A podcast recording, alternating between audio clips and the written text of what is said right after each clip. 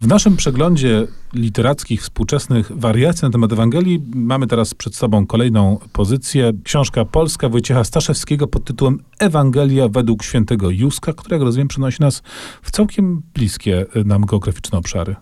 Tak, bliskie, acz umiarkowanie obecne w literaturze współczesnej polskiej. Chciałoby się, żeby było ich więcej, bo to niewiele razy pisano o Podhalu. E, Piotr Wojciechowski swojego czasu e, powieść tam No, usytuował. Polanie pisali namiętnie. Tak, ale mówię o współczesnej polszczyźnie. Siedząc po mojej prawej, e, Tomasz Pindel też swoją książkę, powieść tam umiejscowił. I teraz Wojciech Staszewski. Przypomnijmy, kim jest Wojciech Staszewski. To dziennikarz.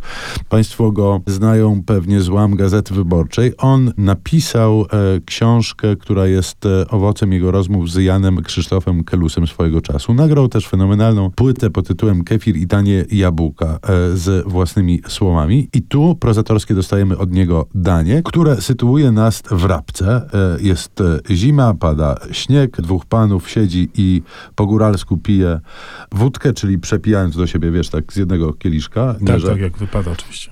Chociaż tam- nie, dzisiaj już nie wypada. a tam za oknem okazuje się jakaś niewiasta przemyka. E, Niewiasta nie jest w najlepszym stanie, zmarznięta, trochę pokiereszowana na policzku prawym i panowie postanawiają się nią zaopiekować. Maryśka e, jest z jakiegoś dalekiego wschodu, takiej ciemniejszej karnacji. E, Józek się nią zajmuje i wkrótce pojawia się dziecko, jak państwo mogą się Na J ma imię domyśleć. To wszystko dzieje się właśnie na Podhalu, ukochanym przez Jana Pawła II, który jest taką Polską w pigułce. Tu jest wszystko bardziej.